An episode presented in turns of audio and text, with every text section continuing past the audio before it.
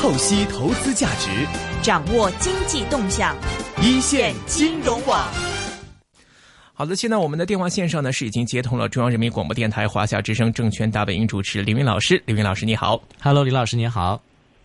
呃，各位主持人好，大家呃，听收音机前的听众朋友好，嗯。林云老师，关注一下在 A 股方面的动态啊。这个现在三千三百点站的还是比较稳的，包括说最近的一番走势之后，我看很多的一些这个呃研究机构都不断的发出报告，说现在呢 A 股其实只是一个这个牛市的开端，说是这个呃 A 股现在已经从之前的一个资金市、一个炒作市，现在回归到一个渐渐回归到一个真正着眼于基本面是看业绩的一个理性投资的牛市里面了。现在最近的市况结合。一下，您现在对于 A 股的判断怎么样呢？呃，首先呢，我同意呢，就是目前的 A 股市场呢，应该说行情还没完啊，还处在一个上涨过程当中的一个调整啊，依然呢是机会呢比较多的一个阶段。呃，第二一个呢，我觉得 A 股市场呢，经过这么两年左右的一个强制的一个矫正手术之后。呃，确实呢，跟以往呢是有比较明显的一个不同。呃，这个不同呢，我觉得主要还是机构投资者呢在市场当中的影响力呢更大，而且这些机构当中，呃，跟以往的这个市场所提到的机构呢是有所不同啊。因为现在在市场里头呢起决定性的，呃，这种力量呢就包括呢像证金啊，像汇金啊，呃，像这个呃养老金啊。啊，还有呢，我觉得像呃陆股通的这个资金呢，其实对市场的影响力呢也非常大，就包括外资的一个影响力。第二一个呢，现在的这个这些超级机构呢，对市场的影响力这么大，呃，然后呢，投资者呢又去适应啊，他们 就是所谓的跟着他们呢在操作，其中呢有很重要的一个原因呢是不这么做，呃，你会碰壁。啊，就包括呢监管层呢对市场的加强监管，包括呢关小黑屋啊，包括罚款啊，包括呢市场进入，也就是说呢，它是两手呢在对这个市场呢施加影响。一种呢通过引导的方式让你看到怎么样去做啊，可能是有点汤喝，有点肉吃；还有呢，它让你知道的那些做法啊，你可能呢会。啊，一个是路子不正啊，第二一个呢，你做了以后呢，可能会出事儿啊，比如说做庄的，那你啊可能会被罚等等这些，小老百姓呢可能阴差阳错的就跟着呢就呃做错啊就受挫，所以呢这个呢对市场的影响呢是啊相当的大的。那么最后一个呢，就是目前的市场呢，它确实啊，它一方面呢在表现啊，但是它同时呢是没有啊进入呢以往。A 股所看到的那种高潮式的啊，这种我没醉的那种 醉态的那种上涨，呃，所以呢，目前的市场的话呢，就有可能，呃，延续的时间呢会比较长一点，呃，有可能呢对这个投资逻辑上面，就从基本面呢去找这个啊投资逻辑呢更加的这个重视。另外呢，现在的市场呢，因为是存量博弈。存量博弈呢，它会比较重视呢这个估值，它也会呢比较重视呢这个获利回吐，这样的行情呢就会走得慢一点啊，会走得呢充分一点啊，我觉得这个呢我是呃认可的。但你说 A 股呢会不会呢就是啊只做价值投资，这个很难。我们也可以看到呢市场稍微转暖，投机性还是很强的。比如说上周的这个新股。我们看很多新股呢，就再次呢，哎，受到这个炒作啊，依然是一个大涨，然后今天呢大跌这种走势，这个可以看出来呢，这个市场当中呢还是有投机性很强的资金，而且部分投资者呢，他是也真的是没有太多的节操或者自我要求，他还是想赚到钱就好，想赚得越快越好，这样的话呢，市场呢难免是有投机性的，但我觉得呢，作为一个。呃，想在这个市场里头呢长期生存的投资者，还是啊要看到呢市场趋势性的变化，然后在这种变化当中呢，按照啊可持续或者成功率呢相对高的呃这个呢去操作。所以我觉得啊不能因为市场呢依然有投机性，然后你选择呢这个铤而走险的路子。我觉得现在呢这条路子不太好走。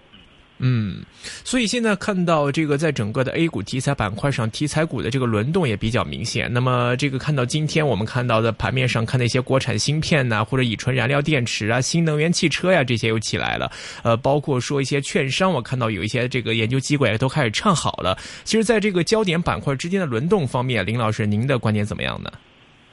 我觉得市场的轮动的话呢，一个呢，现在呢就是它拓宽了啊，嗯就是从像去年刚开始的时候呢，我们看到更多的是一个很窄的一个范围里头的一个轮动，它也是轮动的，比如说传统的这个呃消费白马或者权重金融啊，或者后来呢加点这个周期啊等等，这样它也是一个轮动的一个关系。那么现在呢，可以看到呢，整个轮动当中呢，像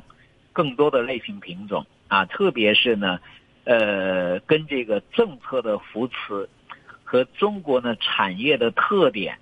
呃，这个价值取向这些呢是结合在一起了。这个呢，我觉得还是有蛮大的一个变化，而且这个变化呢是包括证金公司呢都呃扮演了这个推波助澜的啊这样一种角色。大家也可以看到呢，在中报的时候。呃，证金公司呢已经主动的在配置一些中小创啊这样一些品种，嗯呃，同时呢，我们看到政策呢导向呢对市场的影响呢是比较大的。嗯刚才所看到呢，国产芯片，那我们知道呢，中国呢作为呃全球呢制造业大国，它在各个呢重点经营的产业里头呢，它都希望呢拿到这个所谓的呃这个话语权啊。那你拿话语权的话呢，你怎么做？呃，最好的做法当然是国产化。呃，而在国产化当中呢，呃，为了这个缩短这个时间，提高这个效率，可能需要有政策呢去引导。那么这个现在的这一届政府呢，在政策引导上面呢，呃，它除了制定游戏规则以外，它也是砸钱的啊。我们看到呢，这个各个重点行业产业里头呢，都有引导基金，而且有些基金的规模呢，都动辄是千亿以上的这个规模。那这个做法呢，就会使得呢，在中国还是非常有可能，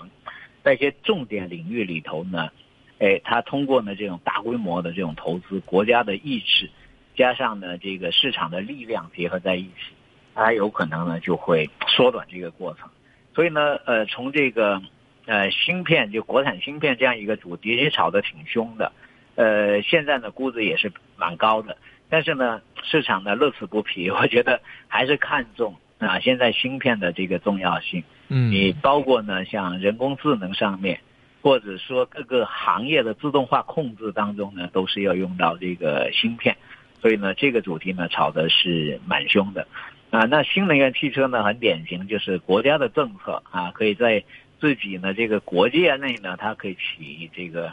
呃非常重要的一个作用，那包括呢像一些一线城市呢限制。这个买车以后呢，我们看像北京，北京现在呢，如果说你想买一个普通的汽车的话，那抽签就是你要抽到这个号，嗯，难度是很大的，中签率呢也是百分之一啊，百分之二这个样子。那那你按这个中签去中的话呢，你可能搞不好你要十年以后才能抽中签，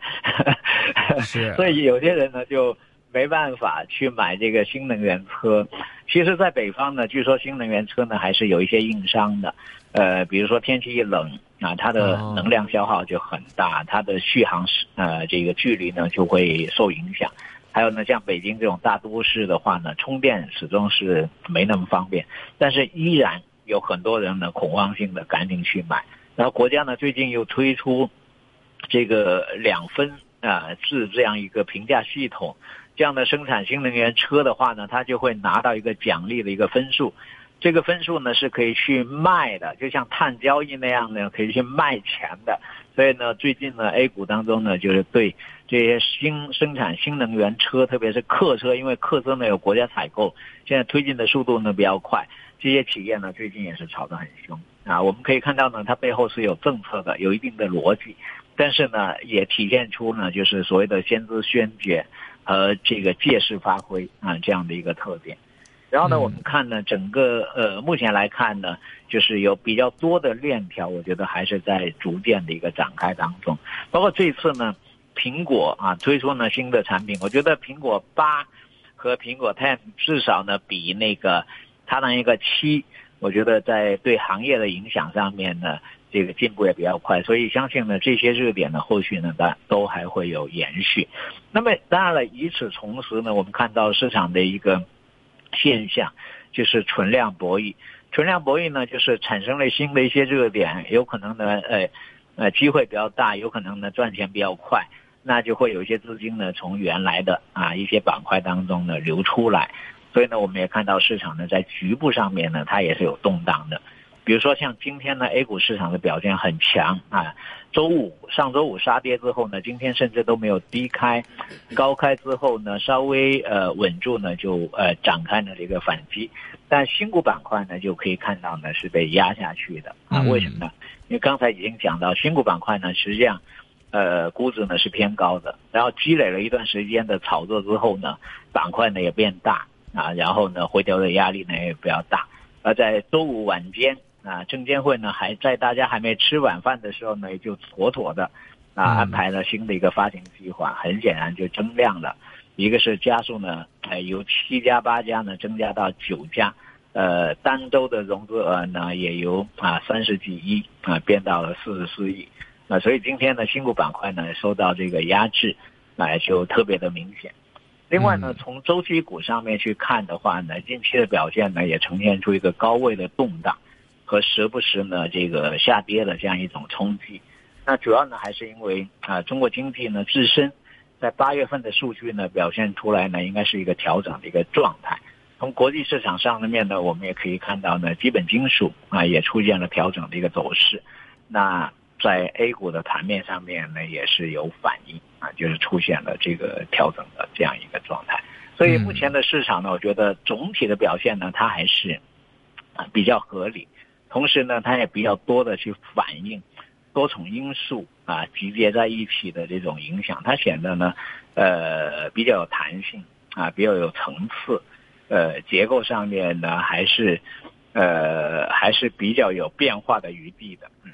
OK，呃，其他方面的话，其实我们看到最近，即便说这个整体的这个板块轮动的这样的趋势是摸索到的话，但是在成交量方面，感觉还是一个比较萎缩的一个状态啊。就即便说大家找到了一些新的一些话题炒作点的话，但是还是可以看到这个资金的流动方面，呃，在香港或方面，大家可能叫糖水滚糖鱼，就始终是这一波资金在不同的板块之间的一些移动，比如说像最近的一些钢铁呀，可能之前比较热炒的板块，那么最近在这个资金的轮动当中，可能是一个估压比较大的一个板块，那么流到一些强势的板块里面。那么这个市场的入市资金这一块的话，其实您看是不是还是一个相对比较萎靡，难以为将来的一个 A 股的长线来继续提供到一些动力呢？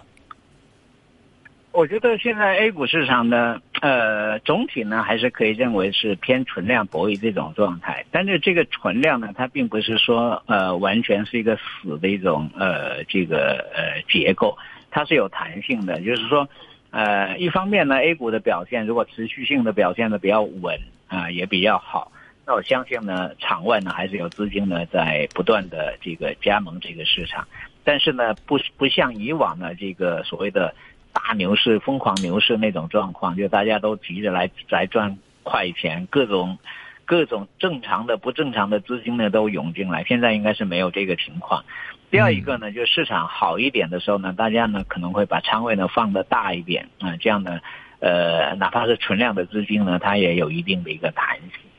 呃，另外呢，因为是存量博弈的话呢，呃，它的好处呢就是整个市场它更加呢讲究。啊，波动的一个合理性，因为他每个人在参与市场的时候呢，他会给自己有点提醒，啊，就是说，呃，没有太大的空间，那你要求呢要做的比较细致一点，这个呢往往会使得整个市场呢它的延续性会比较强，那么可能呢就是说你能做到很快的人，能够比那些做的慢的人。啊，可能拥有更多的机会，但是你你做得快呢，又得做得准一点的人啊，比那些做的不准的人啊，就呃呃会会会少少不少的这个风险。我觉得目前来看的话呢，A 股市场呢，做一个资产配置的一个市场，这样一个地位呢，是基本上我觉得应该是成立的。现在在场内的资金呢，经过这么长时间的考验之后，啊，应该说呃。偏向于是一种沉淀下来的资金啊，它就不会呢说哎，短线进来，然后短线要跑掉等等这些，我觉得是一个偏存量的一个资金。第二一个呢，就是机构投资者呢在流入这个市场呢，我觉得还算是比较稳定的。不管是海外的这样流进来，其实我们也看到呢，呃，借助香港的这种呃陆港呃陆股通进来的资金，它也是慢慢在沉淀下来的。啊，然后呢，包括呢，像国家队的资金啊，或者说保险的资金，呃，也都是慢慢在沉淀下来。所以呢，我觉得或许啊，大家担心呢是存量博弈，但或许这个市场呢能够走得慢一点，走得持续一点，没那么疯狂一些，也是因为存量博弈啊。这个呃，应该说是有它没不能走得太快的，嗯，呃，这样的一个制约，也有它呢，因为没走得太快。所以呢，它相对来讲呢，它来来去去呢，都会有一定的一个合理性，它反而呢更加有有韧性。我觉得现在市场呢，有可能是往这个方向去变，而且现在市场呢，呃，因为重视呢基本面，也重视呢估值的测算，所以呢，它比较难呈现出一个情况，就是说。严重的估值不合理，或者累出累计出呢巨大的回调空间啊，会出现呢比较大的激烈的一个波动。我觉得这有可能也是这个市场的变化之后呢带来的一个好处。所以我们看成交量呢，现在呃总体它都在放量啊啊，但是呢它在放量之前呢是经历了一个两年左右时间的一个持续的一个缩量，就是由两万亿到一万五千亿到一万三千亿到。甚至三千多亿啊，就是一个缩量的过程。然后现在呢，在慢慢的稍微放量的这样一个情况出来。然后呢，我们看呢，国内呢最近呢两融啊，就是融资的这个呢，呃，可以看出来呢，整个市场的风险偏好呢是开始再度的一个提升，嗯，呃，就是连续的一个增加，而且逐渐的逼近啊万亿这样的一个水平。第二一个呢，就最近呢，我觉得场外呢也确实是蠢蠢欲动，因为从场内呢这个两融增加来看呢，就说就说明大家呢又有点嫌自己钱少赚的不多啊这样的一个激进的一个想法。然后从场外来看呢，最近打电话问这个需要配资什么之类的也多起来，所以呢这里头呢，我觉得是对市场来讲是有不稳定因素的。如果大家风险偏好呢提的比较高。又急着赚快钱，但实际上 A 股呢，现在从基本面来讲呢，我觉得还不具备呢这种所谓的大牛市啊等等这样一些条件。但是在这里头现在是有生存空间的，而且呢，在这里头呢，如果有一定的定力，然后对市场的波动呢又比较敏感的话呢，应该说现在呃赚一点钱的机会呢还蛮多的啊，这是现在市场的一个情况。嗯。嗯，OK。那么刚才我们也提到，就是说看到钢铁板块最近这轮下调啊，这这这个今天的一个下跌，其实您看的话，主要原因是在于哪方面呢？是说这个汇率方面的一些变化，呃，令到这个出口方面的一些压力呢？还是说只是一个短期的调整？那未来还是有机会再重拾升势的？这方面怎么看呢？我觉得呢，首先呢，就是国内呢，实际上现在呃一直呢是有一种观点，认为说中国进入了一个新经济周期，但是这个观点呢喊得很凶，但实际上呢认同度呢并不是特别高。但是这个观点呢对支撑周期股的上涨，呃就给了一个比较重要的一个作用。第二一个呢，大家都知道呢，这轮周期股的这种上涨呢，一方面是因为中国经济呢确实是企稳回升了啊，六点九左右的一个增速 GDP，那同时也可以看到呢，是这个供给侧呢结构性改革呢所带来的一个阶段性的一个影响，但持续性怎么样，实际上大家是打上这个问号的。嗯，那钢铁呢这个价格呢涨得过快之后呢，大家会有点担心。一个是它对下游的传导会不会产生呢滞胀啊这样的一种影响？因为下游呢，如果需求，呃，这个放大有限，或者说价格就是 CPI 呢涨不上去，那么必然呢就有点可能要滞涨这样的一个问题。然后呢，再加上呢人民币升值的幅度呢近期也比较大，那钢铁呢有一些啊，不管是直接的出口还是通过下游的啊这个产品的这种出口。那么也会呢影响呢这个竞争力啊，再加上呢从股价表现上面去看呢，它处在高位，再加上呢这个别的热点啊又很吸引人，所以我觉得从场内的角度来讲呢，资金流出出现回调呢是非常正常的，甚至不回调都不正常，呃这么一个判断。嗯，所以基本面上的话，其实问题并不是很大哈。我觉得基本面还有点问题的，就是第一呢，就是新周期有没有？我我个人是不太同意呢。现在已经出现新周期的这样一个说法。我觉得中国经济呢，如果有呃所谓的周期的变化呢，一个是产业结构变变化所带来的这样一个周期，这是有可能有的。比如说我们看到呃偏消费上面的，就是第三产业这个现在比较厉害，还有呢偏新技术。那你哪怕是手机现在呢包包容的功能都都这么多，对吧？是。还有呢，这个呃销售模式、生活方式呢带来改变的，这个有可能会带来呢周期当中的一点变化。第二一个呢，我觉得是呃新的政治周期对经济呢产生了这个影响，因为中国一直是讲这个叫中 就是政治经济学嘛。那么政治上面的一些呃做法上面的一个不同，那会使得呢经济在表现上面呢也会有所不同。但是呢，你说整个中国经济呢进入了一个新的一个循环啊，特别是呢增速呢要重新回到多少，然后呢这个像像基础原材料的消耗要达到什么程度，我觉得这个呢应该是不太成立。OK，呃，最后一点时间，我们再来关注一下这个最近人民币汇率方面。我们也看到上周的时候，人民币一路走强，那么央行方面也开始渐渐出手干预一些，不希望人民币就是升的单边的升势太强太明显。呃，在人民币的这一轮的走势方面，想知道林老师您对于人民币现在走势的一些看法，呃，包括对后市或者央行的一些态度，您是怎么看的呢？呃，首先呢，人民币这轮走强的话呢，有自身的因素，但更多的也是美元的因素啊。所以我们看全球多种货币都对美元呢都升值，人民币应该还不算是升的最强的，欧元应该比人民币更强一点，对吧？呃，它还不是呃最强的。那么这里头呢，我觉得人民币呢能够适度的升值回来啊，比如说从七啊往这个呃五点五、五点六这个方向靠拢过来的话呢。我觉得还是有它的正面的作用，就是人民币的国际化呢，还显示有一定的吸引力。呃，另外呢，央行在这个呃货币政策的回旋余地上面呢，也会变得更加的从容。同时呢，我们看到之前呢这个拼命的削尖脑袋呢换美元的，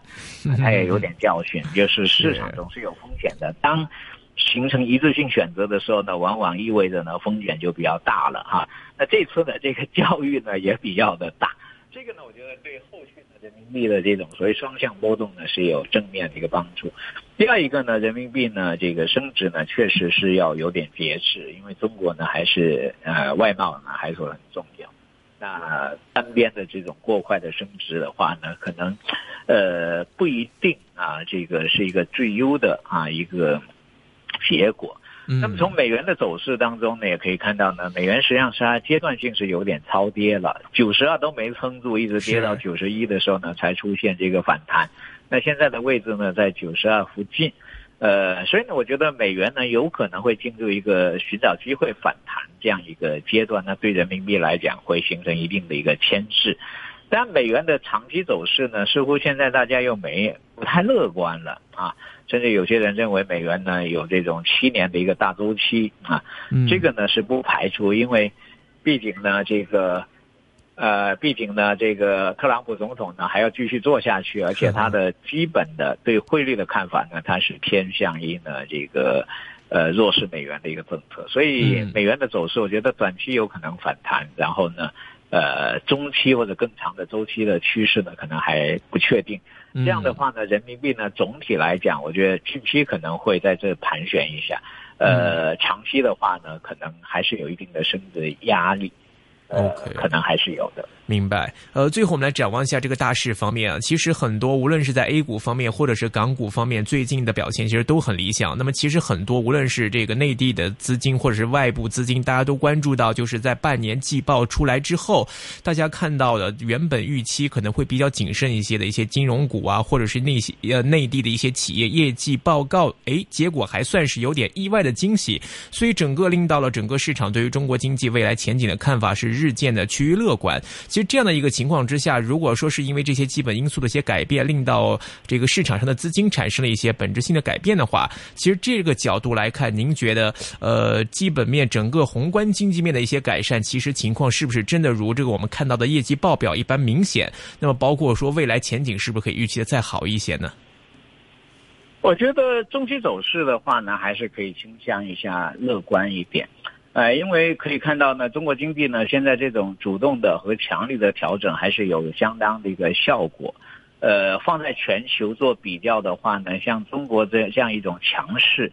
呃，这样一种状态呢，也是呃罕有对手吧。我觉得跟美国经济呢这么较劲一下呢，也能够看到。那么现在呢，中国经济还是有它自身的一个呃定海神针，有它自己的一个运行的一个规律，啊，甚至有它自身的一个节奏等等这些。我觉得这个呢可以稍微乐观一点。第二一个呢，就是呃马上十九大召开嘛，那中国经济呢，如果从这个大周期来讲呢，它会进入一个呃按确定性的这个计划呢，去进一步呢去运行下去的这样一个阶段。所以这个阶段呢，你说它。呃，出现了很大波动的可能性呢，我觉得应该是偏小的。呃，这个中国经济呢，从这个近期五年呢，它一直在调整，而且在这个调整当中呢，跟以往呢有比较大的一个不同。我觉得后面吧，至少看三年五年，我觉得中国经济呢可控性还是非常的强的。呃，最后一个呢，就是中国经济呢现在要硬的，我觉得应该是蛮硬的，就是说国家投资的能力和民间呢所形成财富的规模呢是比较大的。第二一个呢，从区域的这个呃资源配置的角度来讲呢，呃，尽管有些人开玩笑讲说中国其实有二十几个省市自治区呢都是亏钱的哈，都是不挣钱的靠补贴的，但是呢沿海的这几块啊，确实呢它的实力呢很强啊，这样的话呢。总体呢，中国的经济的状态呢，我觉得还可以。但是可能呢，不太确定呢，就是大家依然会对房地产呢有比较多的一个顾虑。嗯啊，一方面呢，这一轮的调控的力度很大，而且出台的政策呢越来越复杂。但是呢，从一线城市来讲呢，它更多的是表现为价格呢被控制和成交呢趋于低迷。但是呢，金钱永不眠，它又是左冲右突，甚至呢是不断的下沉。啊，五六三线这个城市里头也也搞得这个鸡飞狗跳，这这块的话呢，可能给政策呢带来一定的不确定性，也会呢形成一定的这个动荡。但是呢，中国呢，我觉得在技术上面啊，在一些重点领域里头，比如说我们看到现在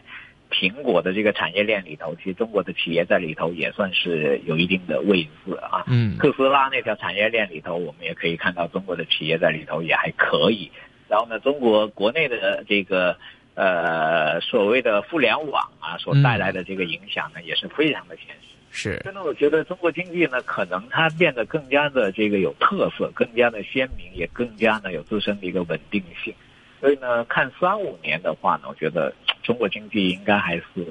蛮强大的，就是它不容易呢暴露出啊特别大的软肋，或者说暴露出呢这个问题之后呢没有解决的办法，我觉得可能。OK，三五年中国经济还是会比较看好的。OK，明白。好的，今天时间关系，先跟林老师聊这里。非常感谢您今天的分享，谢谢您。好，拜拜。